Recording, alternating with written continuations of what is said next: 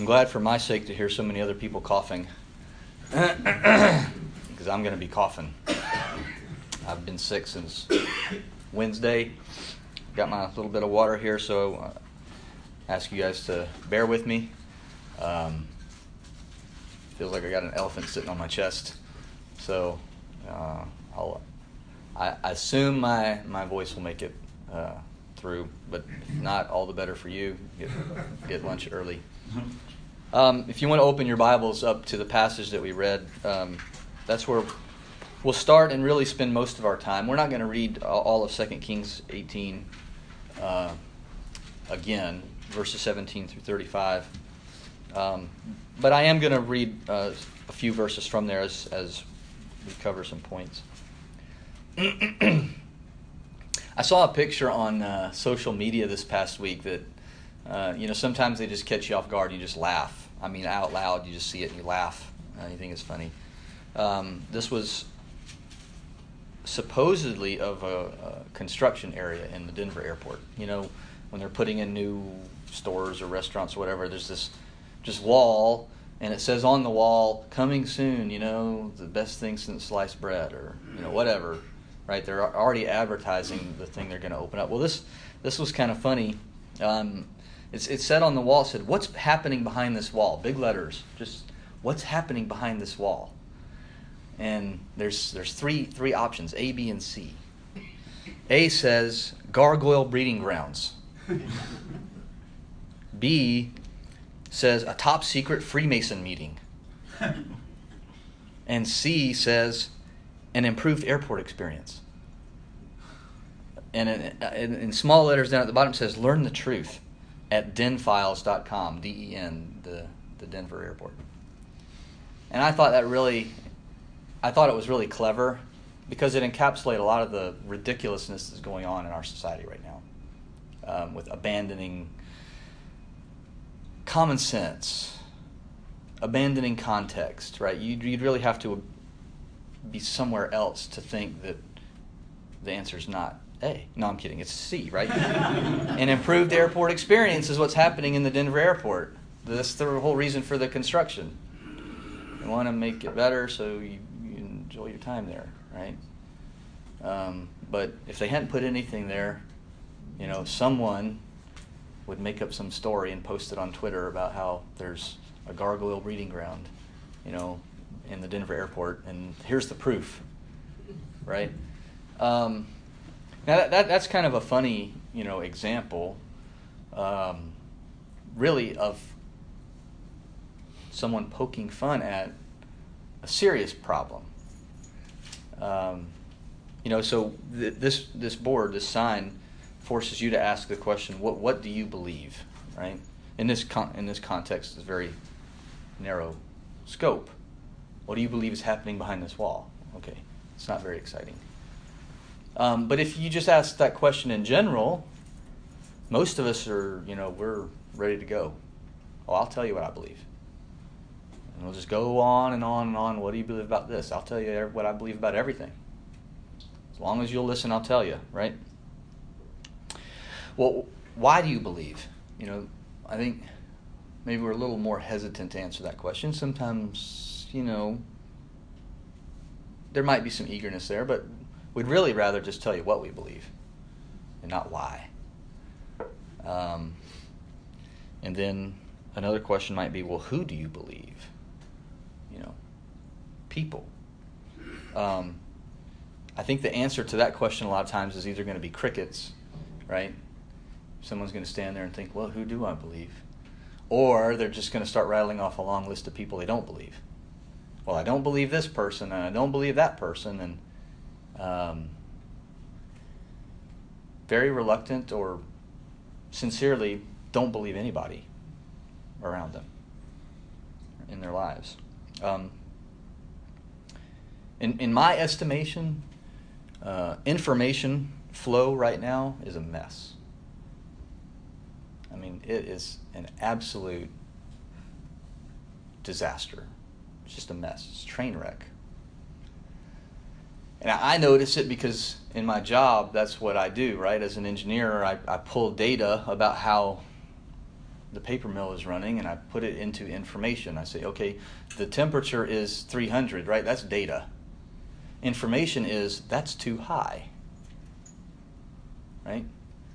Just telling me the temperature is 300 isn't anything. Telling you the temperature is 300 isn't anything. But when you put it with the design parameters of the process and you say, oh, that temperature is actually too high, now I have information, right? And now I can make a decision, right? Add some water, cool it down. That's just that's what I've been doing for 20 years, right? I work off information, make decisions, and do something to make it better. Well, information in the United States or around the world or in society, I don't know how you want to classify it. It's a mess. Um, you don't know, or you're told not to know, let me put it that way, if what you're hearing is disinformation, misinformation, or true information. And, and there, there's a difference. I mean, it doesn't really matter. Disinformation and misinformation are both false. Uh, misinformation usually comes from somebody who's ignorant, genuinely. I, I don't mean that in a. Um, not speaking ill bad of them or their intellect. They just don't know, right? Um, and then disinformation is I know, and I'm going to say something that's the opposite. I'm going to spread something that's the opposite of what's true right? That's pretty malicious, and that does uh, speak to someone's character. But what you're told now is whatever whatever you hear, everything you hear has got to be taken with a grain of salt, right? Um, you know, you either have to believe only your own senses and experiences. If my eyes saw it, I believe it. If they didn't, like I don't know where China is. I don't know if China's there. I've never been to China. So I don't believe China's there. Right? You can go to the extreme like that. If my senses didn't experience it, I'm taking it with a grain of salt. It might be there and it might not be there, but I haven't been there. Right? Um, maybe you only believe the people you know, right, that are close to you, that you know are trustworthy. You might know some untrustworthy people. Maybe you only believe the people you like. Right? I don't really care if he's trustworthy. I just like him. So what he says, going with it. Right? Maybe you believe the people that just agree with you. There's no true or false in the last two. It's just an emotional appeal, right? Well, I already thought this, so when I hear somebody saying it, well, it must be true. I believe that. That has to be valid. Um, You know, there's very little what you hear of believe what's true because you can't get your hands on it. This is the story that's told. If there's a truth that's inaccessible, it can't be known. It's too muddied up by people. So, really, just believe what suits you and what helps you get along in your day right? I mean, that's what you're being fed. That's what I'm being fed, and I don't even watch that much TV or read the newspapers or, I mean, I just don't. It doesn't appeal to me to watch the news, but once in a while I have to see it, and that's what I'm being told. Well, this person said this, and this said this, and you get to decide what's true. Don't go find what's true. You decide. Um, it's just rampant cynicism.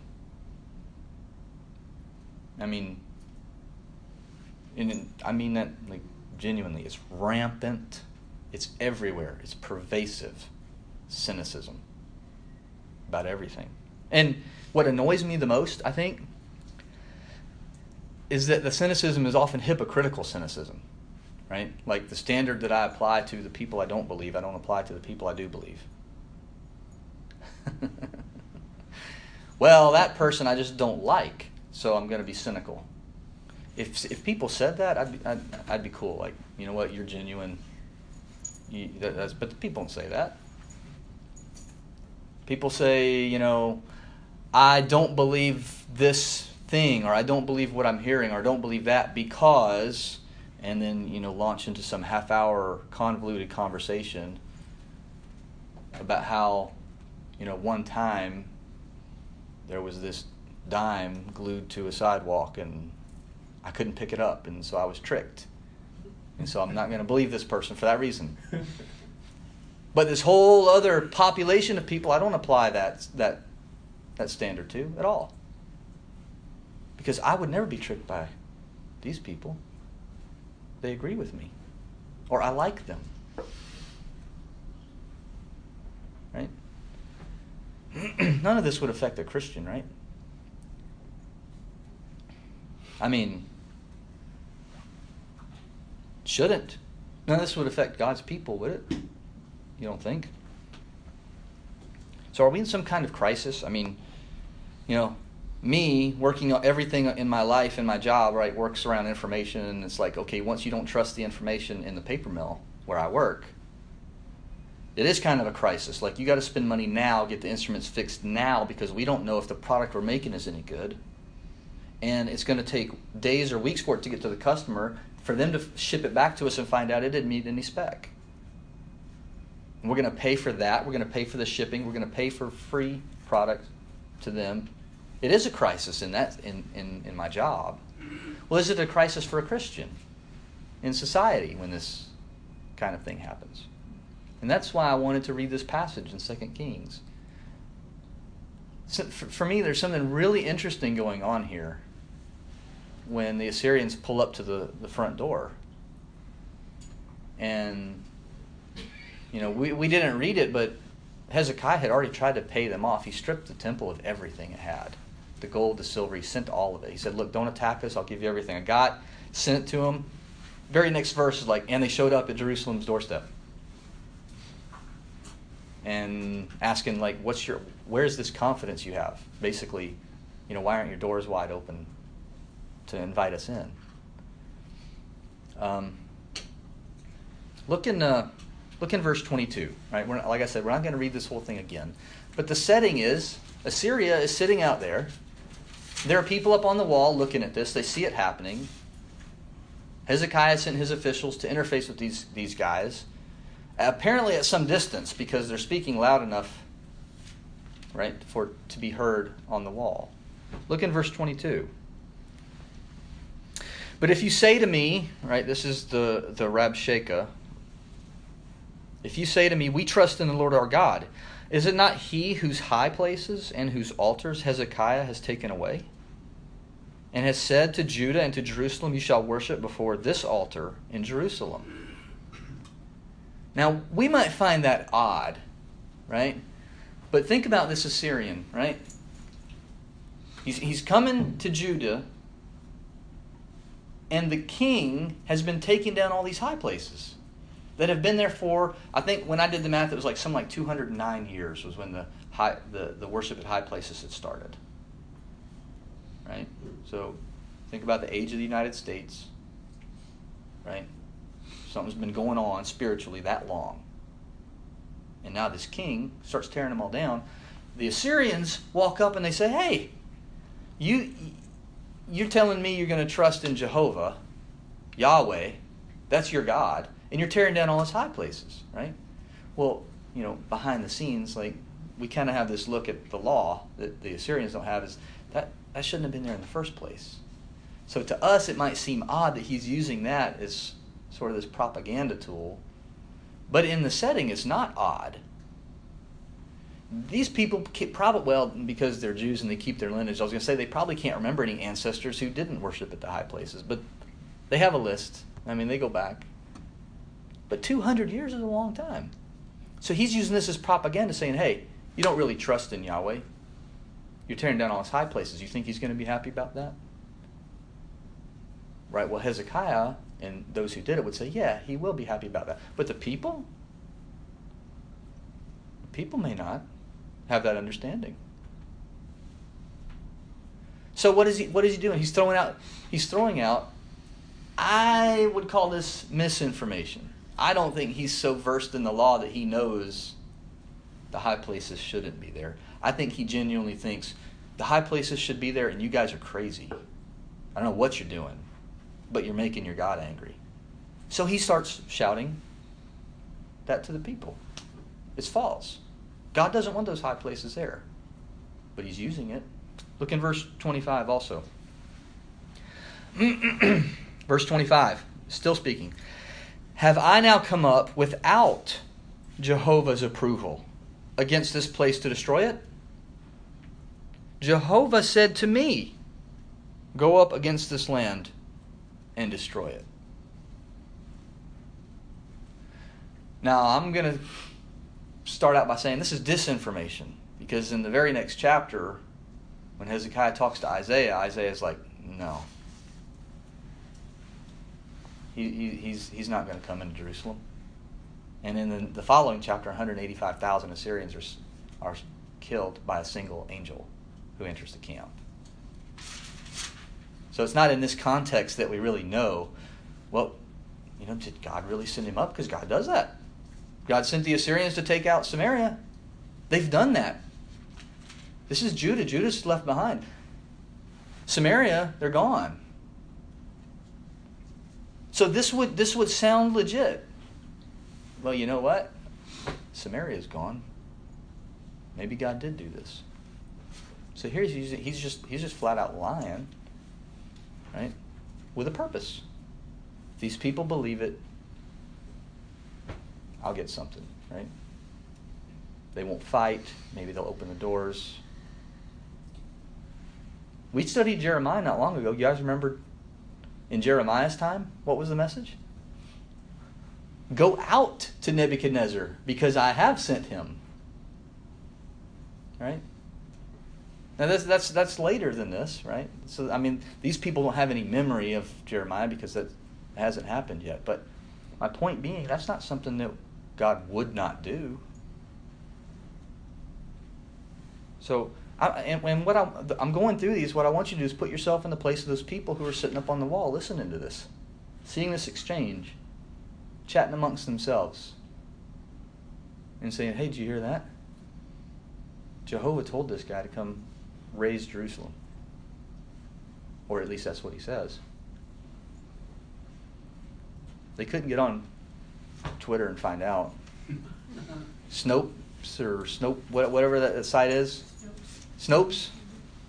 There's no, there's no Judah Snopes. Like, oh, yeah, this guy's doesn't exist. Hmm. Look in verses 26 through 32. This is a little bit longer, and I do want to read this as one, one section. Verse 26, 2 Kings 18.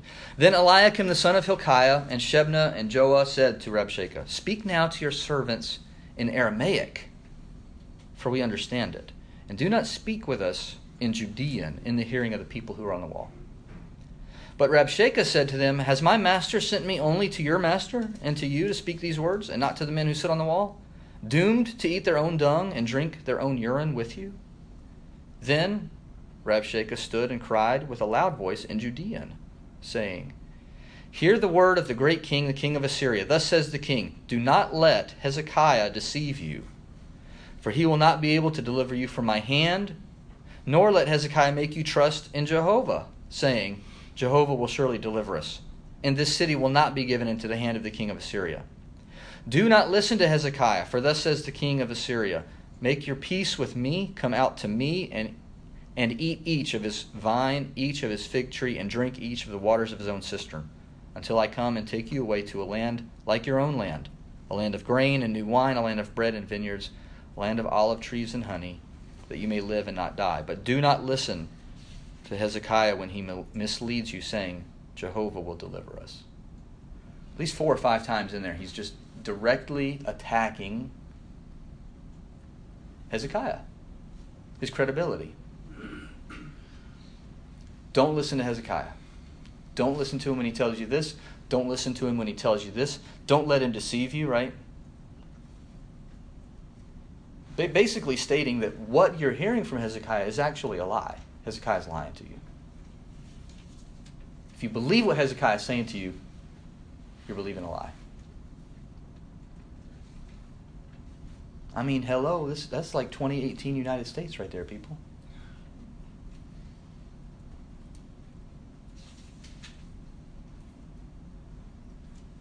The people who have the power are yelling at each other that they're each liars and they're each wrong.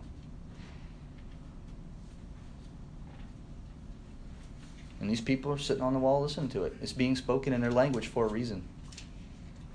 Could have been spoken in Aramaic. Like, that doesn't do me any good. Why would I speak it in a language that people don't understand, right? So, what's being spoken to us in 2018? Language that we understand, right? I don't mean we as Christians, right? I mean we as humans, right? It appeals to our flesh, it appeals to our pride, it appeals to our sense of revenge or vengeance or justice or whatever. We understand it. It resonates with the flesh. Well, that's why they spoke in that language there. One more passage here. Look in verses 33 to 35.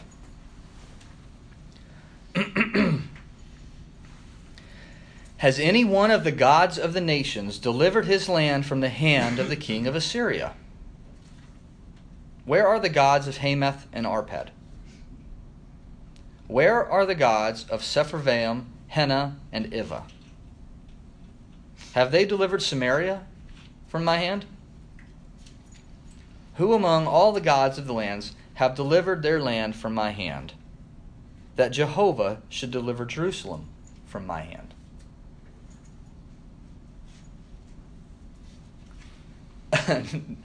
I mean, I laugh because now we see, even here, right? What is this? This is like 8th century BC. I mean, we're talking 2,800 years ago, right? 2,700 years ago, whatever.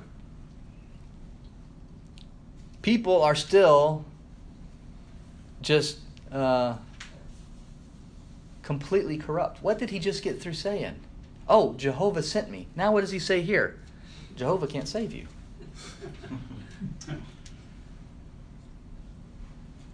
do, do you do you see the? I mean, I think when you kind of condense the, the things that this guy's saying and his different tactics, right, into the, as short as I've read them,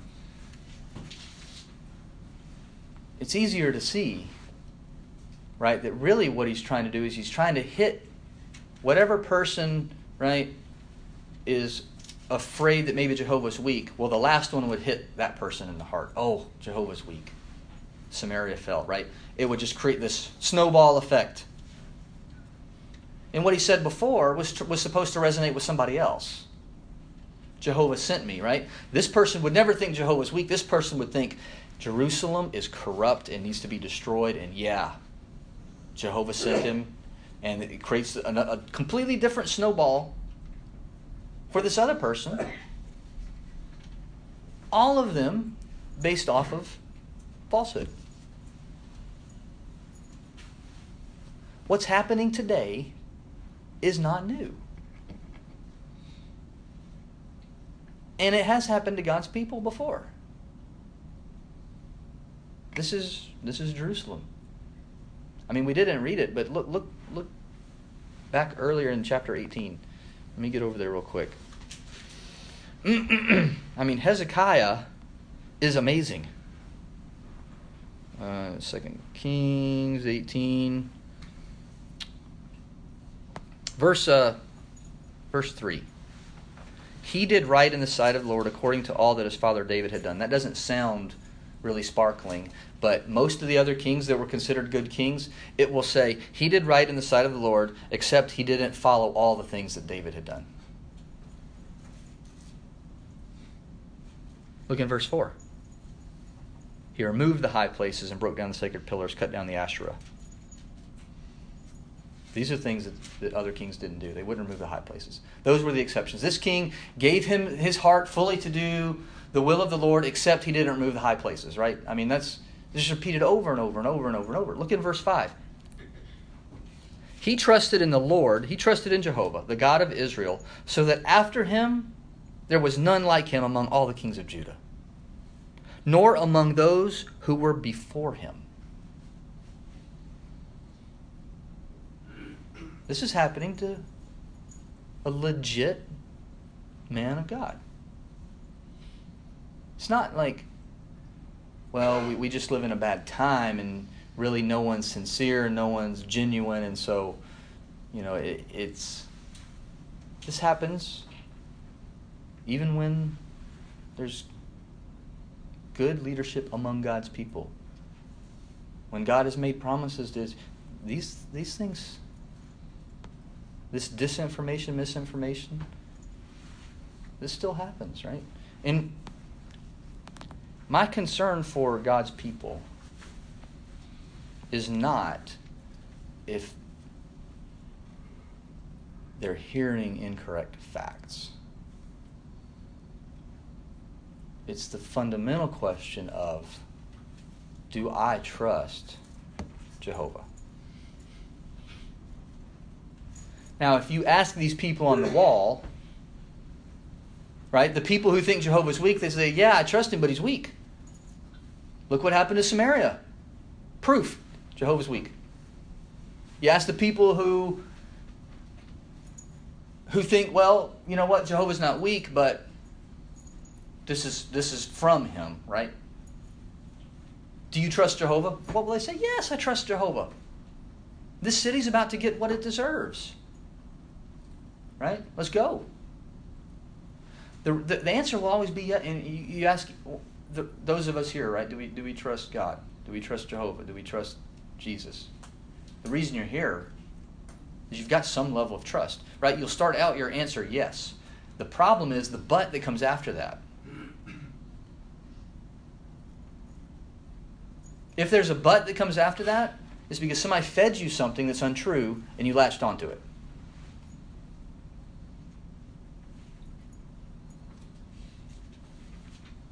Did these people latch onto it?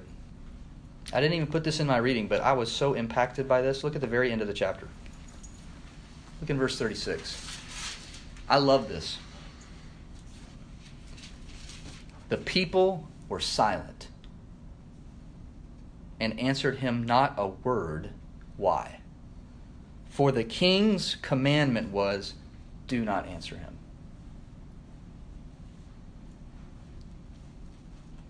These people were caught in the crossfire of bad information, lies, disinformation, misinformation.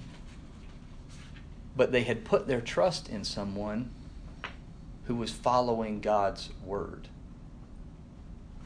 If you if you look back in, yeah, verse 6. Go back to I, I know I keep bouncing, but at least it's all in chapter 18, right?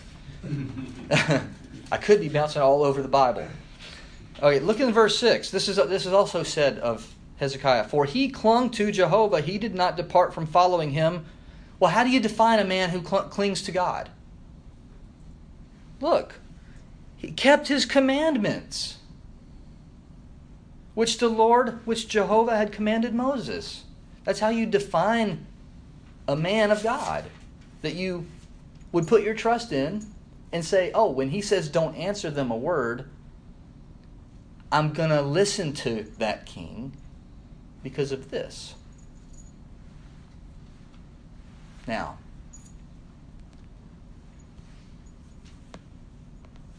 you and me. What in the world does what does this have to do with us? the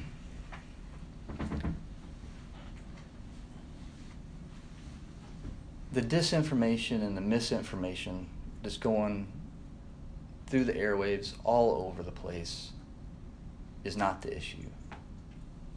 The issue is the effect that it has on the Christian.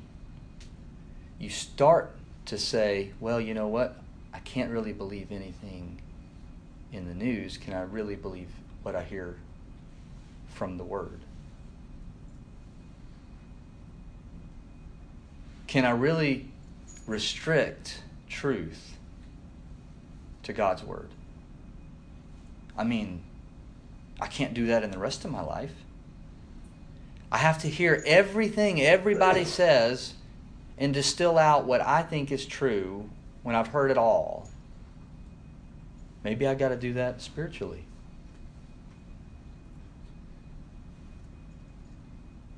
That's a dangerous effect.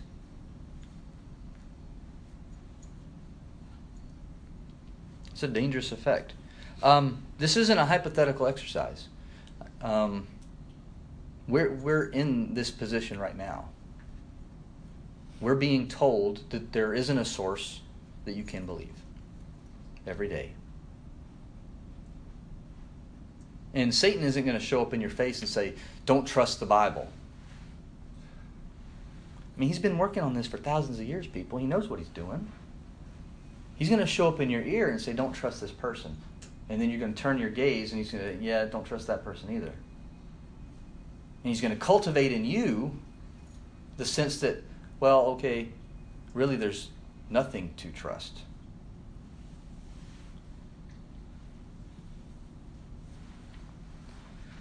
So here's, here's some examples. Uh, people on TV or in your life, maybe in this room, I don't know. I haven't heard anyone say these things to me, right? But that doesn't mean it doesn't happen. Um, in some way, right? You get the message. It's not enough to just be to be just a Christian. It's not enough. You also have to be an American. One example. I hear that message all the time. I hear it preached. It's not, it's not enough to be a Christian. You have to be, or you have to support some member of some political party.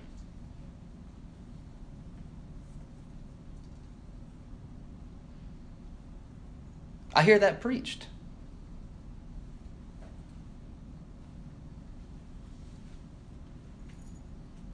That is just, that's asinine garbage, is what that is.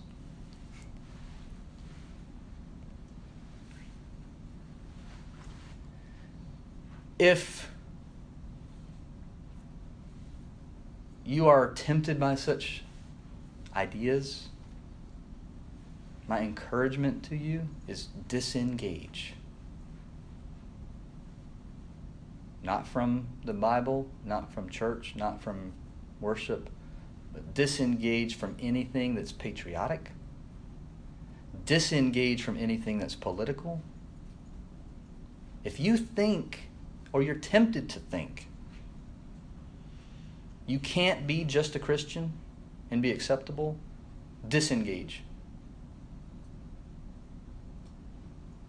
Every, I mean, everything. Let it go. And it will shock you that a week later, you're still a Christian. I hope. That kind of disengagement should strengthen your faith if that's a temptation for you. It's never been a temptation for me. I vote for myself for president. I write my own name in. Because I'm better than anyone else on the ticket. My conscience is clear, right? I mean, that kind of thing isn't a temptation for me to go down that path. But there are people, there are friends, there are brethren in my life that it is a temptation. And the kind of the pattern of disinformation and misinformation that's going on is affecting their faith.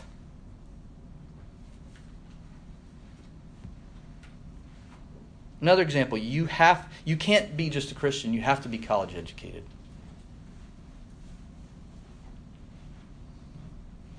That's not preached, but it's taught. It's taught. I have seen Christian parents abandon gatherings of the church because they're trying to prep their kid to get a scholarship.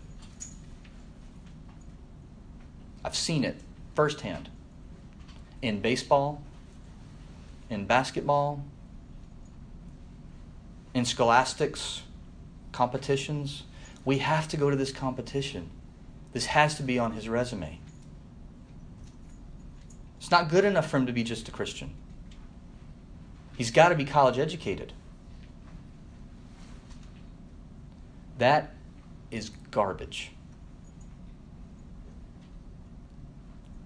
Garbage. I can't go through all the examples of this stuff. I'm trying to show you guys some examples of what I've seen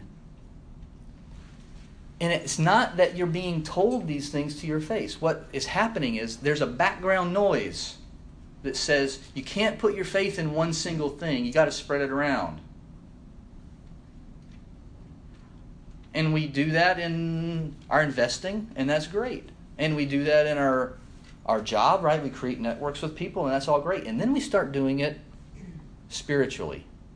And these things start costing us spiritually. And we don't see it until one of those legs, right? We've propped ourselves up, and our spirituality is one leg on this, this three leg stool. And the leg gets, gets knocked out, right? I, I break a leg and I can't play football anymore. And I'm not saying playing football is bad. I'm saying if that leg is bearing equivalent spiritual weight of your faith as being a Christian, you got a problem. If there's any leg in your life that's bearing the similar weight as being a Christian, you have a problem. But you're being told one leg's not enough.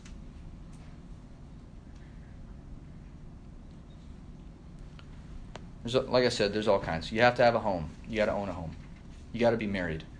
In fact, now I'm starting to hear some people say, well, you got to be single. You really can't serve God as a married person. And it's, it's natural because now there's so many people waiting until they're 35, 40 before they're getting married. So there's this bulge of single people. So what, what's the narrative you're going to hear? Well, really, it's better to be single. That's garbage. it was good in Paul's day, and he said so because of persecution. People, we are not persecuted here like Paul was persecuted, right? So, I mean, all this stuff about you got to be married, you got to have kids, you got to be single. That's more of these examples of people saying it's not good enough to be just a Christian. Turn over to Isaiah chapter 5. Turn over to Isaiah chapter 5. Isaiah 5, verse 20 is a well, I don't want to say popular, but I, w- I would say well known. I think it's a relatively well known verse. Verse 20 is Woe to those who call evil good and good evil, who substitute darkness for light and light for darkness, who substitute bitter for sweet and sweet for bitter. When I read that last phrase, who substitute bitter for sweet and sweet for bitter, I think of all you people who drink black coffee. and say you like it. No, I'm, I'm messing with you. Because to your defense, you never really say it's sweet. You just say it's good. So, so I, I don't think this applies to you. Um, no, but but right. Think about what's going on here. Just verse twenty, and then we'll read some of the context. Woe to those who call evil good and good evil. Do you think that's going on today? Even if, even if you don't know the absolute truth of the things that people are saying, because lies are being told, good is being called evil and evil good. Woe to those people. Well, the question is what role are you playing in participating in that? Why would you hold up someone who God says to, woe to you? Why would you hold that person up? And I'm not talking about like you got to honor your government officials. You do have to honor them. But I'm not talking about honor, I'm talking about worship.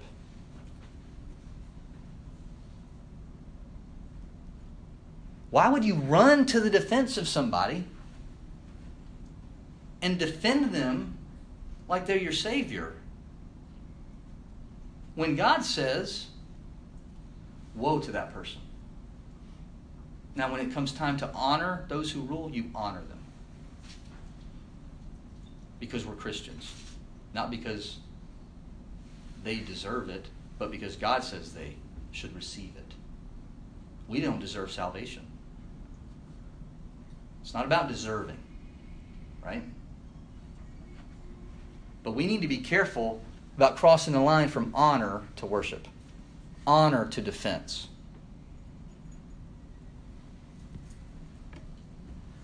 Let, us read this in context. Isaiah chapter 5, verses 18 through 23. Woe to those who drag iniquity with the cords of falsehood, and sin as if with cart ropes, who say, Let him make speed, let him hasten his work that we may see it, and let the purpose of the Holy One of Israel draw near and come to pass that we may know it. I want to, I want to pause there for a second. That very first verse The image I woe to those who drag iniquity with the iniquity with the cords of falsehood. Right? Think about this, right? You got these cords, you got this weight. They're just they're walking down the road and they're dragging it. You see somebody putting in that kind of effort and that kind of work, it should tell you what they're doing and what they're towing, what they're it's valuable. It's worth the work. It's worth the effort. Well, if what they're dragging behind them is iniquity and sin, just the act of them doing it is telling a lie.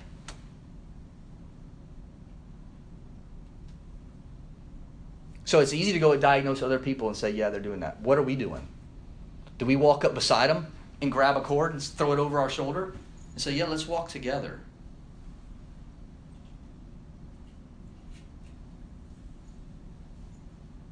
I'll, I'll help you drag your iniquity with these cords of falsehood down the road. Are we doing that? Not as a group. I mean, we got to ask that question of ourselves. Moving on, again, again verse 20. oh, I'm sorry. The, the, the second part of that, right? This, this accusation against God. Well, he needs to hurry up.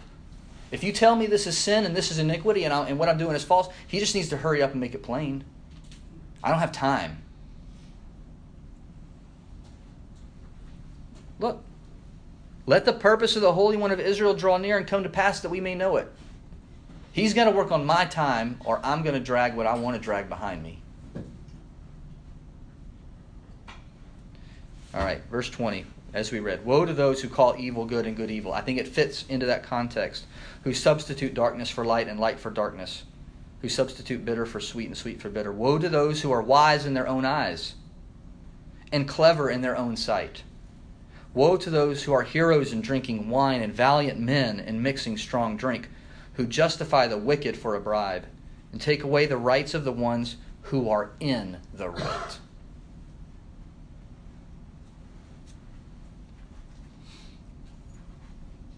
You guys know I'm not super interested in, in taking text from the Bible and going out and diagnosing people in the world. It's not what it was written for. It was written to be read with a mirror in front of you and say, okay, you know what?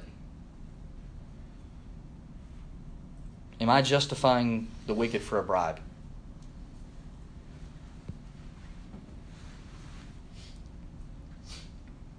Let that sink in for a little bit.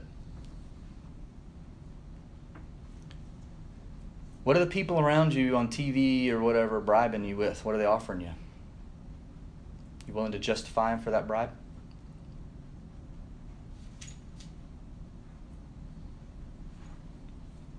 Are you willing to say, yeah, I'm a Christian, but I'm also this?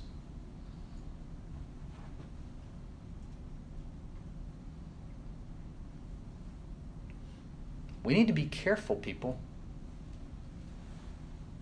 That just because we don't do as much bribery or we don't do as much iniquity that we don't just step alongside people who are doing the same thing because we've been told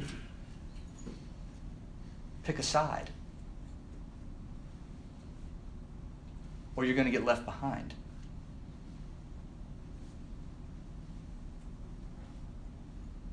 God has said that. And if you're a Christian, you've chosen his side. That's the end of the matter. There's not another side to choose.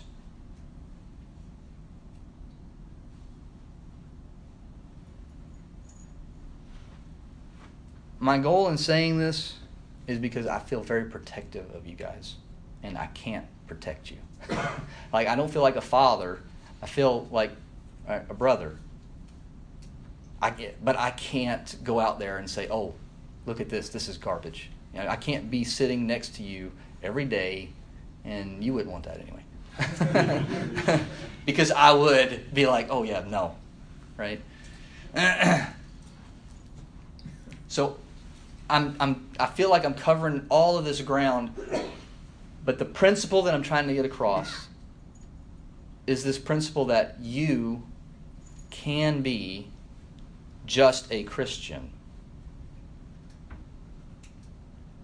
And you should be, right, defining your life as just a Christian, defining who you are as just a Christian. That does not mean you can't go vote. Like I said, I go vote. I just vote for me. And I would welcome you all to vote for me. right? I,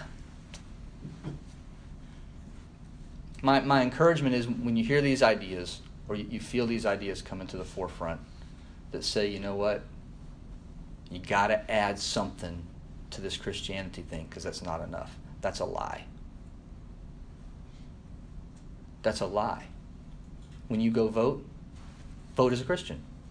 Whoever you vote for, just vote as a Christian. When you go to school, right? We've got some guys who are getting college educations here. I got a college education. I'm not sorry for that. But get educated as a Christian. Married, single, having kids, right? It shouldn't be approached from the pers- any other perspective other than I am a Christian. And something else. No. Okay. That's that's the end of my, my lesson. That's all I wanted to say about that. Well, it's not all I want to say. That's all I'm going to say about that because it's been forever. this has been bugging me for a long time, so I'm glad you guys let me get it off my chest. I hope it was useful. I hope it was helpful. Not to go point out other people that are struggling with this, but to diagnose yourself and maybe help somebody who's struggling with this. Um, Blake's going to sing a song, and we call it a song of encouragement. We call it a song of invitation. The point of the song at the end of the lesson is to give you some time to reflect on what you've seen in God's Word. Not necessarily what I've said, but what you've seen in God's Word as we've looked into it together. And if there's something you need to do to improve or even establish your relationship with God. As we've said before, you shouldn't leave here if you're confused about your relationship with Him. You should talk to someone here if you're worried about that. So, invite you to do that as well. Stand and sing.